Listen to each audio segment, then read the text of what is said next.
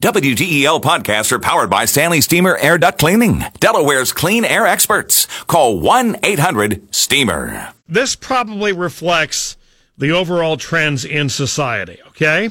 But in the Trump era, breweries and bars increasingly are starting to wear their political affiliations on their sleeves. Even those places are becoming politicized in this era.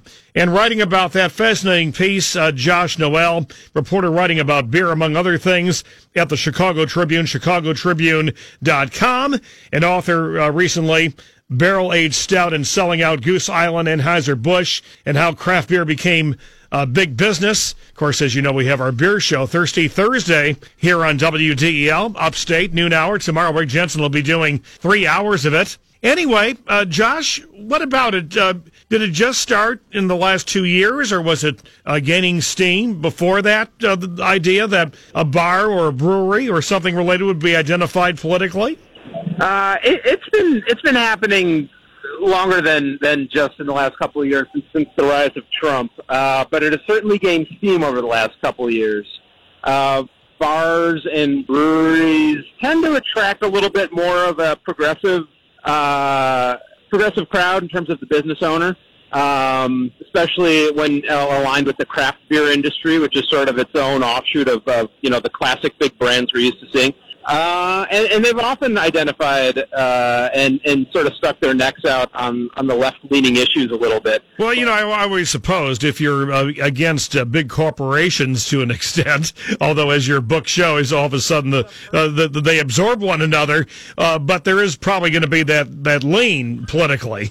Yeah, I mean, craft beer is sort of started as a response to corporatization, to all the big beer brands that all mostly tasted the same I mean, it's a it's it's an industry found founded as sort of a uh, uh, as a as a piece of counterculture. So it's really not a shock that that counterculture would also tend to embrace progressive causes, which it has historically. But again, in the last couple years, as as you say, everything seems to be becoming so hyper politicized now um, and you know that's obviously very true coming out of the White House as well. And then so we see some reaction to it from these these bars and these brewery owners. Well, I don't know whether it was Sam Adams' intent, but I always heard that uh, Sam Adams, maybe because of the revolutionary historical angle or whatever, was identified more with uh, conservatives.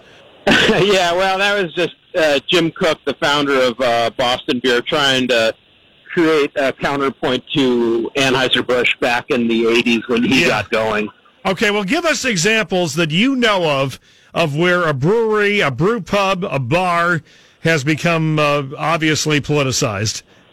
Well, in Chicago, it's uh, it's pretty frequent at this point where you see a bar dumping uh, Miller Coors products because Pete Coors of the Coors family co-hosted a fundraiser for Trump.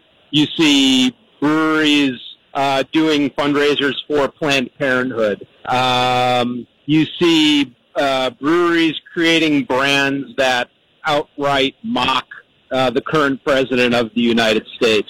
And now the, the sort of a hook for the story that was published today in, in the Chicago Tribune is this ACLU effort to uh, it's it's on the behalf of voting rights, uh, but you know voting rights is not a nonpartisan issue at this point, as the ACLU says. It's they launched this uh, what they call the People Power Project uh, to oppose what they see as, as outright hostility toward uh, voting access by the Trump administration and its allies. And so the People Power Project now has a beer component, and we've got 70, I want to say the number is up to 75 breweries from 31 states. Uh, all these different breweries across the country are making a beer called People Power to benefit this ACLU effort to uh, to support voting rights from coast to coast. And give us uh, some specific examples. You mentioned in the article of uh, where uh, a particular uh, beer offering either the name or the label is obviously anti-Trump. Yeah, there's a brewery here in Chicago called Spiteful, uh, which is feeling a little spiteful toward the president. They made a beer called Dumb Donald.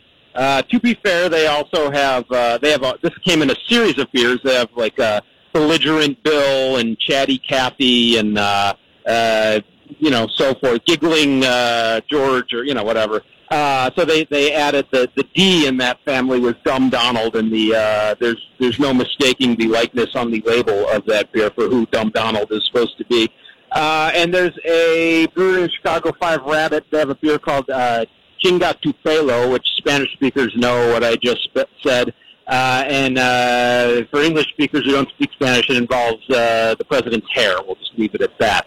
but yeah, they're they're they're pretty they're pretty forward about it about this these breweries. And I, I said to the, several of the brewery owners and, and the bar owners as well. I said, "Aren't you uh, concerned at all about alienating a certain part of your customer base?" And they were pretty uniform that no, this is a the you know the beer industry is it's it's edgier than most. You we it comes with a point of view that you don't necessarily expect from most other corners of the hospitality industry.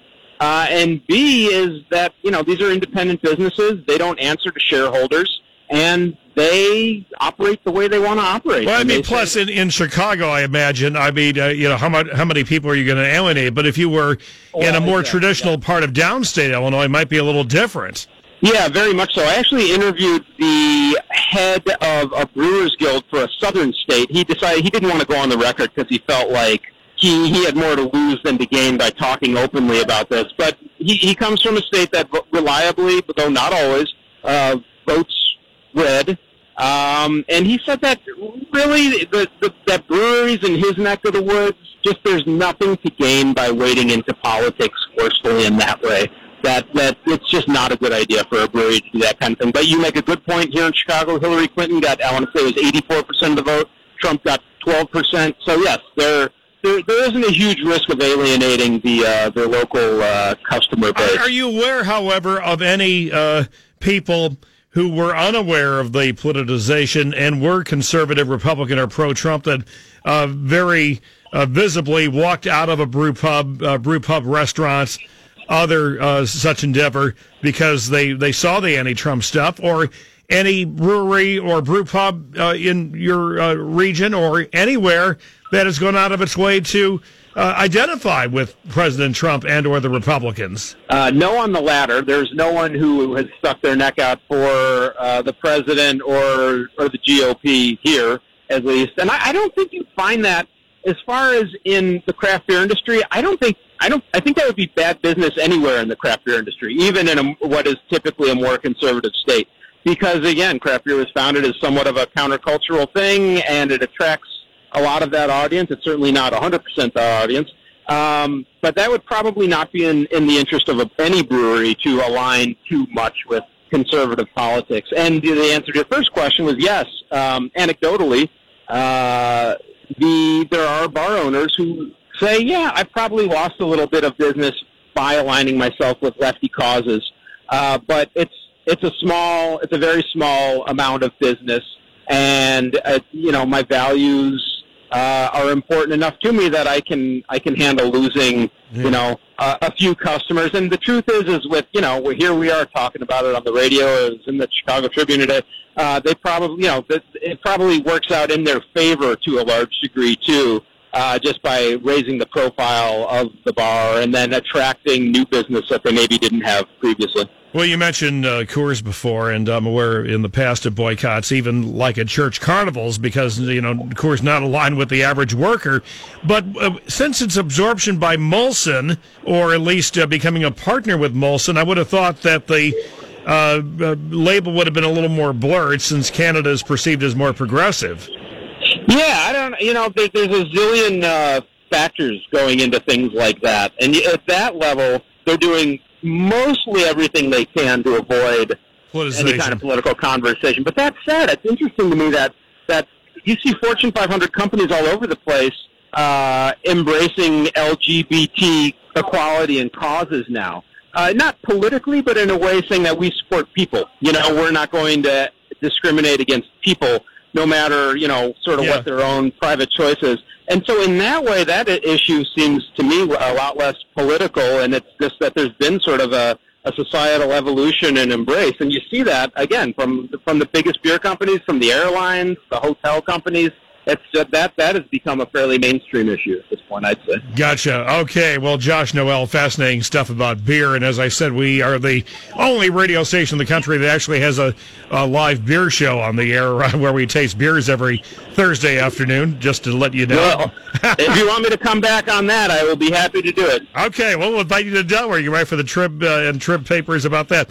All right, thank you. All right, Josh Noel of the Chicago Tribune and author Barrel Aged Stout and Selling Out